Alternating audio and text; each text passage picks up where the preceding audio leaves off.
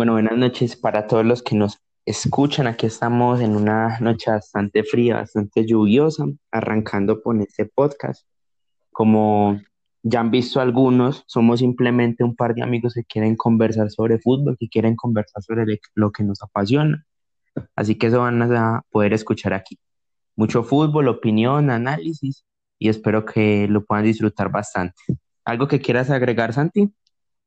Sí, claro que no, que espero en esta noche lluviosa, porque el clima está bastante frío, que tengamos una charla calurosa, que se amañen en este formato en el que estamos innovando, en el que nos quisimos meter, y que, como ya lo dijiste, vamos a hablar de lo que nos apasiona, de lo que amamos, de fútbol.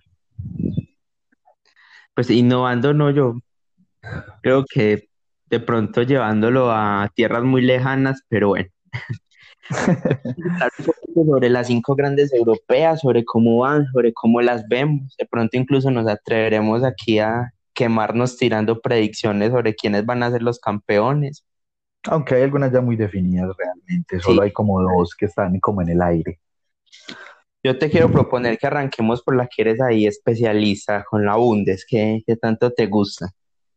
Mi querida Bundesliga, mis queridos teutones. ¿Cómo es la Bundes hasta este momento, Santi? Hombre, venía muy interesante, créeme que venía muy interesante porque el Leipzig venía muy de cerca al Bayern Múnich, el Leipzig presentando un nivel muy alto, jugando muy bien, un equipo que a pesar de su juventud está muy consolidado, ya lo hemos visto en varias participaciones en Champions incluso y lleva varios torneos quedando segundo, tercero. Y este fin de semana un duelo muy importante, muy crucial, el Leipzig-Bayern, que yo sinceramente esperaba que el Leipzig ganara, también contando con la ausencia en el Bayern del killer Lewandowski, pero... Sí, claro, y la lesión. La jerarquía pesó, el nombre pesó, y el Bayern se aleja a 5 puntos, prácticamente sentenciando, porque su más inmediato perseguidor Leipzig no... Pues sí, sabemos que el Bayern es un equipo que no afloja, el Bayern no afloja así fácilmente. No, la máquina está muy bien aceitada y es lo que dices, era el duelo crucial y se lo llevaron. Y de hecho, yo pensaría que el campeón ya está definido, o te atreverías a apostarle a que el Bayern puede pinchar de alguna manera. No, sinceramente yo pienso que hasta este fin de semana te podía decir que sí, pero después del duelo, Bayern-Leipzig, siendo Leipzig el único equipo que de pronto le podría haber sacado, bueno, de pronto que se deje algún puntico con el Gladbach, con el Eintracht, pero sinceramente no lo veo. Yo veo que el Bayern va a seguir con su hegemonía campeona y hay que ponerle más ojo, es como a los puestos europeos, que ahí sí está como la batalla interesante. Y eso está muy candente porque a mí me tiene muy sorprendido el Dortmund con esa irregularidad tan grande que tiene. O sea, en este momento, digamos también para repasar un poquito la tabla, por si alguien no la conoce, los puestos de Champions los tienen el Bayern, el Leipzig segundo, como decimos que son los 2 grandes que están peleando arriba, pero el tercero y el cuarto en este momento que se están llevando los otros puestos de Champions son el Wolfsburgo y el Frankfurt. O sea que el Dortmund está quinto, a 7 con los mismos Leverkusen. O sea, podría incluso salir de esa zona segura de Europa League. ¿Qué pasa con el Dortmund ahí en esa irregularidad que tiene? Pues hombre, el Dortmund nos tiene acostumbrados a ser hace varios años ya un equipo de los fuertes de Alemania. El problema es que el Dortmund siempre ha tenido el mismo problema. Es un equipo muy irregular, o sea, vos no te puedes confiar del Dortmund. Uh-huh. Me acuerdo a principio de temporada que el Dortmund venía enchufadísimo, Haaland haciendo goles como un loco y... Llegaron los partidos cruciales que el Bayern había empezado flojito y el Dortmund cayó. Incluso estamos viendo que... Hicieron un Atlético de Madrid. Exacto. Y, o sea, lo que yo más recalco es el Dortmund está en cuartos de Champions, eliminó al Sevilla, que el Sevilla es un equipo cuarto en España y viene jugando muy bien, con una idea de juego muy consolidada. Pues tampoco es que el Sevilla sea la panacea. Pues... Pero, hombre, el Sevilla, o sea... En comparación, el Dortmund le ganó a un rival que, digamos, está a su nivel en cuanto a nivel futbolístico. Sí. Y, podría ser, sí, te la va. Y venir a decirme que, o sea, que el Dortmund, después, estando en cuartos de Champions, está teniendo tantas dificultades para asegurarse siquiera un puesto en la Europa League. O sea, el Dortmund es un equipo muy irregular que, si yo te digo, si no fuera por Erling Braut Haaland, estaríamos hablando de un Dortmund que estaría mucho más abajo. Sí, sabes, yo también creo que influye mucho esa irregularidad que he tenido como con el cuerpo técnico últimamente. De hecho, en este momento están esperando que se termine la Bundes para oficializar al otro técnico, que en ese momento es técnico de cuál equipo, creo que el Gladbach, no estoy seguro. Marco Rose, sí, es técnico del Borussia Mönchengladbach. Ajá. Pero eso hay una inestabilidad muy grande porque no hay un proyecto consolidado en este momento, y pues yo creo que la única manera en que el Dortmund puede salvar la temporada es ganándole al City, porque pues yo no lo veo en Champions en este momento. Si como va, yo no lo veo en Champions, en puestos de Champions. No, porque es que, o sea, lo que vos decís es, o sea, sacaron a Lucien Favre a mitad de temporada, que pues, a mí personalmente el trabajo de Favre me gustaba, pero pues allá también los resultados no lo acompañaron, y en este momento Terzic, que es el que está de interino, o sea, Terzic está simplemente colocando nómina, porque Terzic no puede trabajar sobre un equipo en el cual no va a estar. O sea, Terzic simplemente está es un alineador. Exacto, el Dortmund en este momento no está con ningún proyecto, no sabe para dónde va, no sabemos Rose con qué proyecto quiere venir, con qué jugadores va a contar, qué jugadores va a pedir. Exacto, entonces el Dortmund está en un... O sea, esta temporada, este resto de temporada del Dortmund, para mi gusto, es transición. O sea, transición y tratar de ganar, de adquirir la mayor cantidad de puntos que se puedan. Y yo, sinceramente, no lo veo pasando contra el City en Champions, pero al menos peleándole. Cerraríamos la apuesta entonces de que los puestos de Champions ya están también definidos. Arriba los 4 que están van a Champions League. Sí, porque es que la distancia que le sacó el Eintracht, porque es que este fin de semana hubo 2 duelos muy importantes, que fue el Leipzig-Bayern por la punta y el Dortmund-Eintracht por ese puesto, porque es que el Dortmund estaba a 4 puntos y ganaba, quedaba 1, pero pues perdió y quedó a 7. Exacto, quedó a 7. Sí, claro. Entonces, sinceramente, yo creo que sí. Los 4 primeros puestos fijos, ya, esos puestos se quedan así. Ya la lucha es por ese puesto por ese quinto lugar, que es como la lucha entre el Dortmund y el Leverkusen. A ver, Candela, pero yo te quiero hablar ya del lado contrario, y es darle como mucha larga a los procesos, y es lo que está pasando en este momento en España con Simeone. Para mí el Atlético ya es un equipo... Y lo dice un hincha del Atlético, me duele profundamente decir esto. Pero el Atlético es un equipo muerto que Simeone le pasó hace rato el proceso, el proyecto que debió haber salido hace un par de temporadas y que hoy es el reflejo de lo que está pasando. ¿Te acuerdas al principio de temporada, como decíamos, de seguros que posiblemente, bueno, principios no, como en noviembre, que Atlético se la iba a llevar? Es que estamos hablando de que el Atlético tenía 13 puntos de diferencia, 13. O sea, es una cantidad de puntos muy loca. Ni siquiera el Inter, que en Italia está ya prácticamente consolidado, no tiene 13 puntos de diferencia.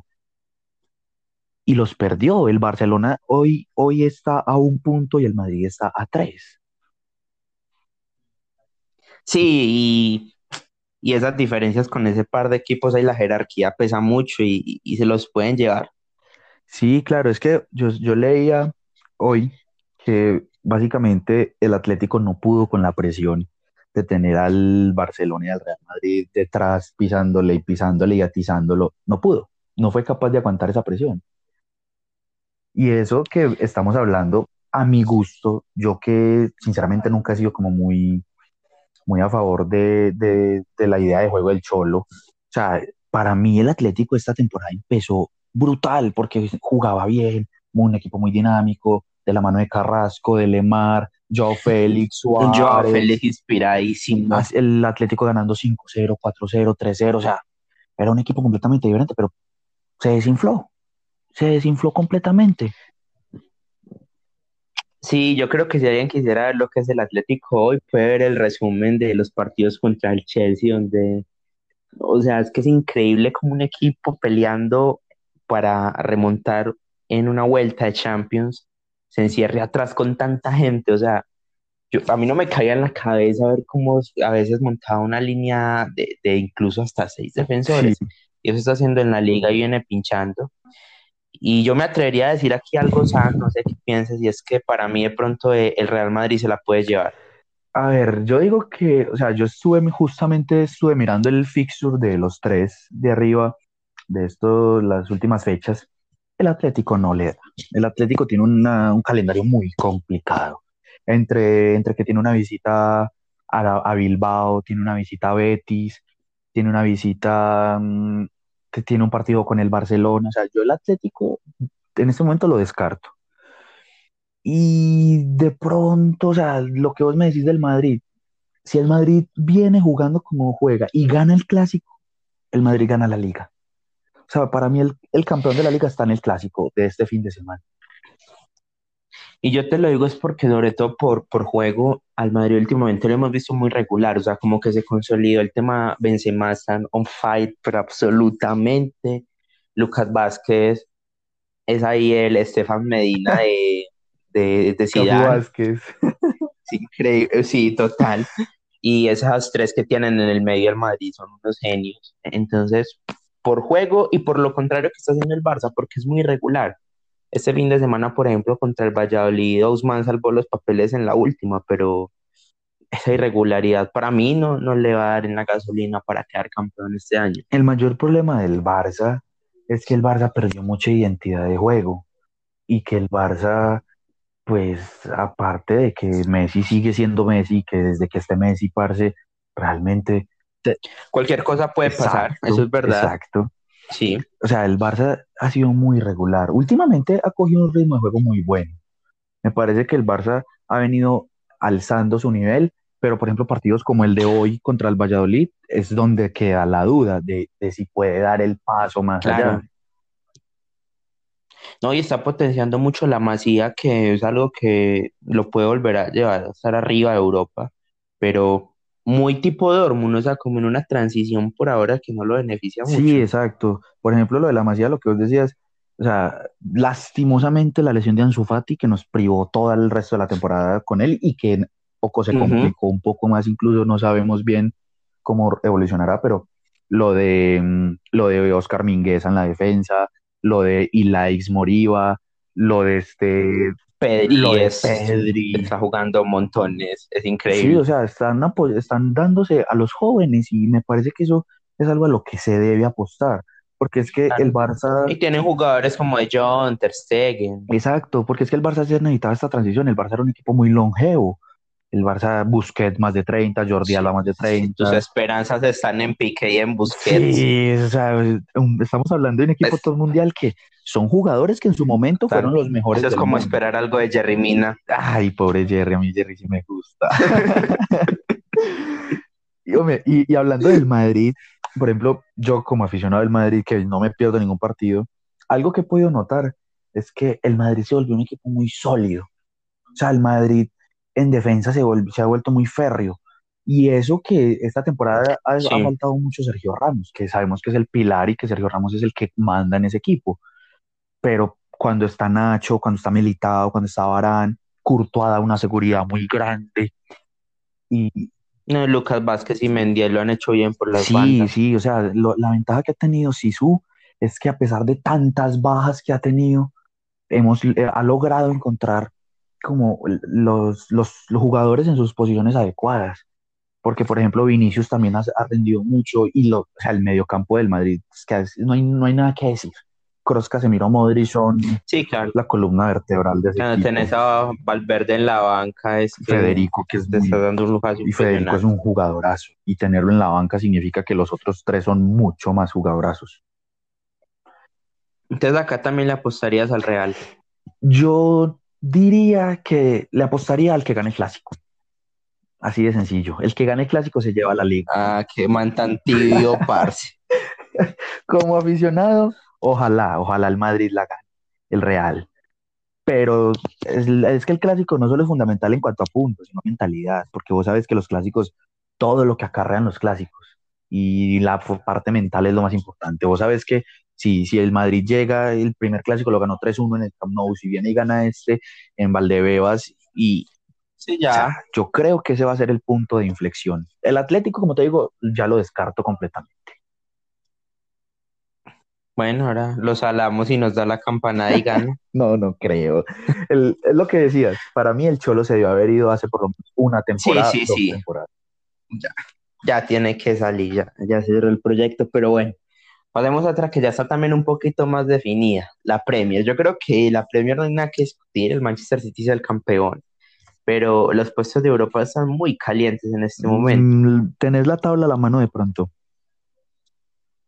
Sí, en este momento, y me sorprende, porque si nos miramos en los que van a ir a Champions a principio de temporada, si me dicen esto, me río en la cara del que me lo hubiera dicho. El City, el Leicester, Está el City primero, el United está segundo, el Leicester tercero y el West Ham cuarto. El West Ham de Big Sam. Le está sacando un punto al Chelsea. No, el West Ham del super hiper mega impresionante Jess Lingard. De Lingardiño.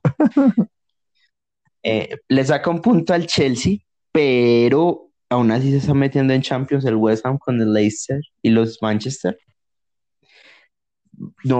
No sé qué decir al respecto. ¿De qué va el Liverpool? Pero en Europa están peleando quinto Chelsea, sexto Tottenham, séptimo Liverpool y octavo Everton. Y lo interesante es que parece liga colombiana porque entre el West Ham y el Everton se están llevando nada más 5 puntos. Entre el cuarto y el octavo hay 5 puntos.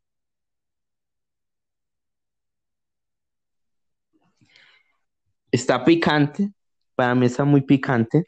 Definitivamente, o sea, a mí me parece que un condicionante muy fuerte esta temporada en la Premier fue el bajón del Liverpool. Sí, claro. Muy, muy, muy permeado por las lesiones, porque pues que se te lesione todo el equipo, como en su momento estaban lesionados Salah, Mané, Fabinho, Henderson, Van Dijk, la baja más importante, Van Dijk, la más importante de todas. Sí. Total y absolutamente de acuerdo, pero se quedó sin con qué jugar y el Liverpool es un equipo muy regular, muy reconocible en este momento. Yo dudo mucho que le dé para alcanzar, siquiera el quinto puesto, lo dudo mucho.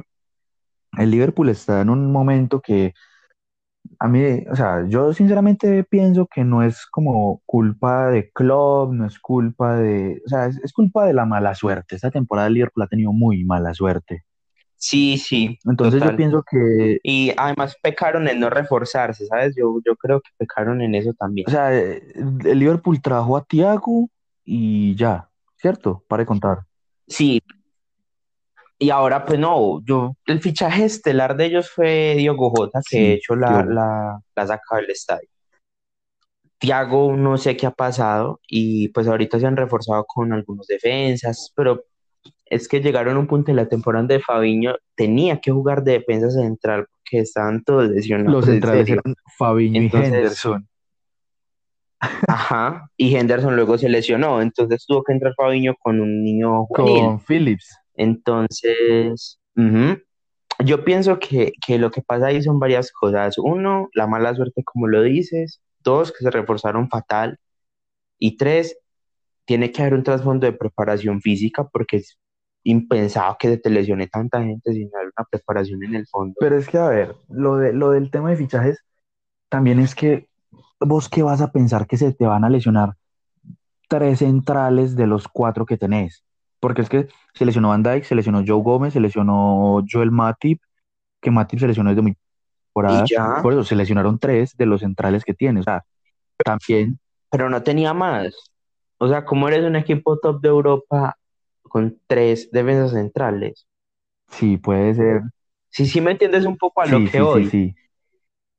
Por ejemplo, ¿quién es el recambio de Salah y Mané en el Liverpool? Pues podríamos decir que Shaqiri, que parece que muchas veces nos olvida que está en el equipo porque realmente juega muy poco. Sí, pero es como una comparación, es como comparar a Yerry Mina con Andrés Escobar. No, estoy exagerando. Pero realmente sí me parece que es un equipo sin recambio y eso pesa mucho para lo que aspira el Liverpool, que están en la élite europea. Porque si miras el Bayern Múnich, por ejemplo, podía pararte 2 equipos fácilmente, el Manchester City, incluso el mismo París. Y eso le ha pasado a todos los equipos grandes que están desinflados. Entonces yo siento que el Liverpool se confió mucho de la nómina que tenía y por eso pinchó. Sí, puede ser un buen argumento, porque, o sea, en este mercado de invierno trajeron incluso dos centrales. Trajeron a Ozan Kabak, el turco que jugaba en el Schalke, que sí. Pobre Schalke. El Schalke está en segunda división, ya prácticamente dejan salir su mejor defensa. Sí, el Schalke es de la B. Ay, y este chico Ben Davies, que viene de segunda división, viene de un equipo de Premiership que el fichaje no se entendía. Cuando miras el gráfico de pases que tiene Ben Davies, es un central que es mucho el estilo de Van Dijk, busca mucho juego arriba, o sea, es muy bueno con el balón en los pies y busca mucho la transición rápida, larga. Entonces, por ahí sí, tiene un poquito como el fichaje de este chico, pero realmente sí, el Liverpool. Pero llegaron tarde. Exacto, llegaron cuando ya el barco estaba echando aguas por todo lado. Yo le apostaría que la Champions de esta temporada entran los Manchester, Leicester y el Chelsea. El Chelsea de Tuchel se va a meter, van a estar en un buen nivel. ¿Qué? Pero los puestos de Europa League van a estar ahí muy calientes entre el West Ham, el Tottenham, el Liverpool y el Everton, que hay que mirar qué sucede, porque son equipos muy irregulares los cuatro. El mejor ejemplo es el Everton. Empezamos la temporada diciendo que el Everton iba a ser el campeón, que era un equipo que estaba jugando hermoso y está octavo. No, y no sé qué pasa, que son muy dependientes de James a veces. James es un jugador muy regular. De James y Richarlison dependen mucho. Y siento que empezar a depender tanto de un jugador no es bueno. Es complejo, sí, es muy complicado. Pregúntale. Sí, hoy los empató el Crystal. En la última jugada. Exactamente, entonces, pero esperemos que pase. Igual el Manchester está, pues. Y para cerrar un poquito entonces este episodio, pasamos a la que nos falta, en la que estoy muy contento porque le acerté a mi predicción del principio de temporada, por lo que el Inter de Milán por fin puede volver a ser campeón en Italia. ¿Cómo es la italiana tan marcada por el pinchazo increíble de la Juve, que no sé si has visto la tabla, pero hoy tiene los mismos puntos del Napoli, que está en Europa League y en cualquier momento lo podrían mandar a Europa League? Te confieso que personalmente... en Italia mi equipo favorito ha sido siempre el Napoli. Siempre me ha gustado mucho el Napoli. Pero te confieso que está en Champions. Ah, no, en ese momento no está en Champions del Atalanta, perdón. Que está peleándole la Champions a la Juve precisamente. Pero te digo que tenía unas ganas increíbles que ganara el Milan. Yo iba a muerte con el Milan. ¿El Milan? Sí, con el Milan de Ibra. Iba a muerte. Puro Zlatan effect. Sí, total. O sea, yo apenas con el final de la temporada pasada y con este inicio, Ibra jugando, Çalhanoglu, Samu Castillejo, Donnarumma, o sea, me encantó y se reforzaron bien. Me parece que el Milan se reforzó muy bien, pero se desinfló y yo sinceramente, yo quería que el Milan quedara campeón y yo le hice mucha fuerza al Milan, pero entre que se tiró el clásico, el derbi de la Madonina, entre que empezó a desinflarse, que también dependió mucho de Zlatan, que cuando Zlatan no estuvo... Y cuando se lesionó, sí. Entonces yo sinceramente pienso que, o sea, bien por el Inter, que también lleva mucho tiempo sin ganarla, muy merecido la... Me siento en el 2010 con el Inter y el Milan arriba, otra vez arriba. Sí, o sea, eso me parece que eso es lo mejor. Pero... ¿sabes qué pasa? Que el Milan, yo siento que apenas está iniciando, pues hace mucho tiempo venimos diciendo esto, pero ahora sí siento que es en serio que están iniciando con el proyecto de verdad, y el Inter les lleva 3 años en ese camino, desde que pues estos empresarios asiáticos lo compraron, y si te fijas el Inter línea por línea, apenas es obvio que estuviese ganando la Serie A, porque tiene un equipo muy bueno, tiene un entrenador muy bueno, y yo pienso que es el proceso lo que está dando efectos, porque si te fijas, el Atalanta de Gasperini increíblemente se está convirtiendo en un fijo en Champions. Sí. Y es el proceso. A pesar de que salió su máxima estrella. Claro, pero no se ha sentido. A pesar pues de lo que pasó en Europa, que la jerarquía lo mató y creo que el Papu no hubiese hecho la diferencia. Sí, es verdad. Pero el proceso, cosa contraria a lo que el Milan que está iniciando y la Juventus que apenas lo está cerrando, que de hecho hoy vi que están buscando a Allegri de nuevo, Pero a mí me parecería, o sea, me parecería muy injusto con Pirlo, porque si lo traes para darle las manos de un proyecto y que Pirlo apenas es su primera aventura como técnico en un equipo tan grande, de tantas pretensiones como la Juve, que en este momento también está en transición de encontrar su identidad, me parece que sería injusto no sacarlo ya. O sea, a mí me parece que se debe construir en base a lo que Pirlo busque. Me parece que se le debería dar más oportunidad, por lo menos una temporada más, porque es que los Claro. nombres y los jugadores los tiene. Pero si me decís, o sea, sería muy feo que le hagan lo de Lampard, aunque a Lampard lo sacaron los jugadores. Eso lo tenemos todos muy claro. A ellos se le hicieron cajones y la madre. Si no eso está cajones. Muy claro, pero me parece que con Pirlo deberíamos tener un poco de paciencia. Me parece que la idea de juego de Pirlo es buena. Yo pienso que Pirlo depende en este momento de salvar los papeles con los puestos de Champions. Yo no creo que los sostengan si terminan Europa League. Sí, bueno. Para mí eso lo puede salvar. Porque tienen los mismos puntos. Eso te lo apoyo, ese argumento. Sí, yo la Juve jugando Europa League no pinta nada, no pinta uh-huh. nada. Y que vamos a tener una Europa League con la Juve, con el Liverpool, va a ser muy interesante. Yo te quería preguntar, ¿qué opinas del tema Cristiano? ¿Se va? ¿Se queda? ¿Qué pasará con Cristiano? No, yo pienso que se puede quedar una temporada más, pues terminar el contrato por lo menos, porque en este momento yo no veo ningún equipo pagando los 50, 60 millones que él vale, porque no me parece pues que lo hagan. Pienso que va a terminar su contrato y que el año entrante, pues posiblemente si busque otro equipo, si la Juve no tiene pues como un proyecto distinto y encausa algo distinto para volver a pelear Champions al menos. Uh-huh.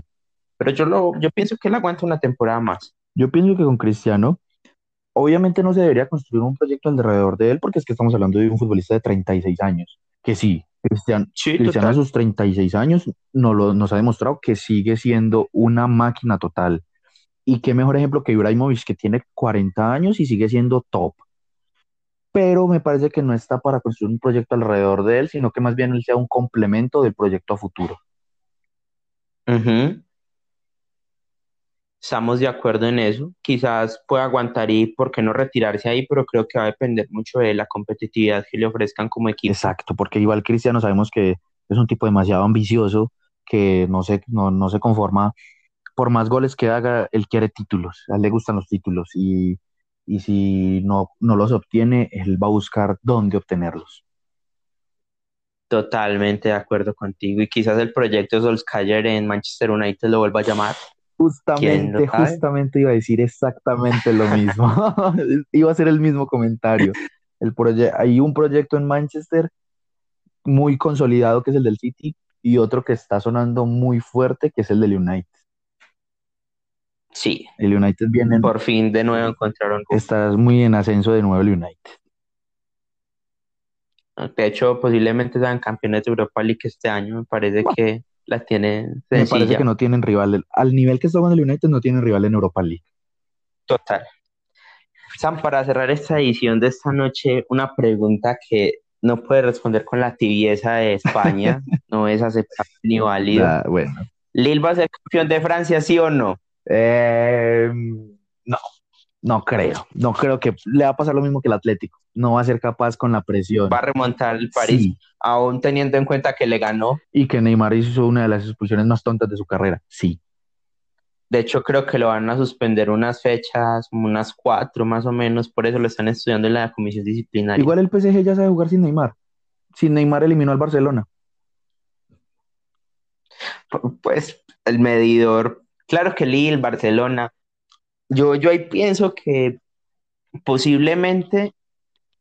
va a ganar el Lille y va a dar la campana. O sea, es que me gustan esas historias de la Cenicienta y al final toda pobre que termina siendo la princesa. Entonces me encantan los equipos chiquitos que son campeones. Y yo banco al Lille en esto. Yo voy con el Lille. A todos nos gustan esas historias. O sea, para mí no hay nada mejor que llegue el Leipzig y gane la Bundesliga, que llegue el Napoli, gane la Serie A. O sea, esas historias son las mejores.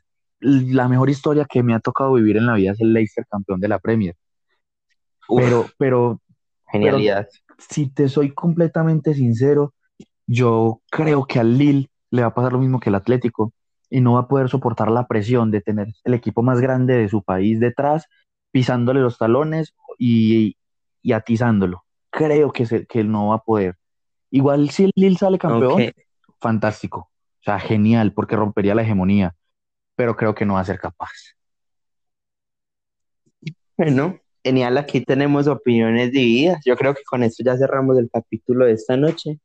Quiero agradecer a todas las personas que nos escuchen y estén escuchando. Si tienen opiniones que hacernos a través de nuestro Instagram, nos pueden seguir como 20 de adición para preguntarnos, sugerir los temas que quieran escuchar. El propósito es grabar un video, un podcast, ya quiero ir a YouTube, un podcast semanal sobre análisis de lo que pasa en la semana y otro adicional sobre temas variados. Entonces, si quieren escuchar algo, por ahí nos pueden escribir. Sobre esos temas variados. Muchas gracias. Sobre esos temas variados nos pueden dar las opiniones por medio de la red social, como, hey, ¿por qué no hacen un video hablando sobre tal situación? Un podcast. Me estoy yendo también ya, estamos anticipándonos. ¿Por qué no hacen un podcast hablando sobre tal situación, sobre tal cuestión? Porque obviamente no solo vamos a hablar de actualidad, o sea, en ese video adicional podemos hablar como, ¿por qué no hablan sobre el mundial de tal año? O sea, sobre cosas así. Estamos abiertos a cualquier opción. Entonces nos gustaría que nos apoyen, que nos hablen y que nos digan qué les interesa. Y nosotros nos ponemos a leer y les hablamos de lo que quieran, de lo que pidan.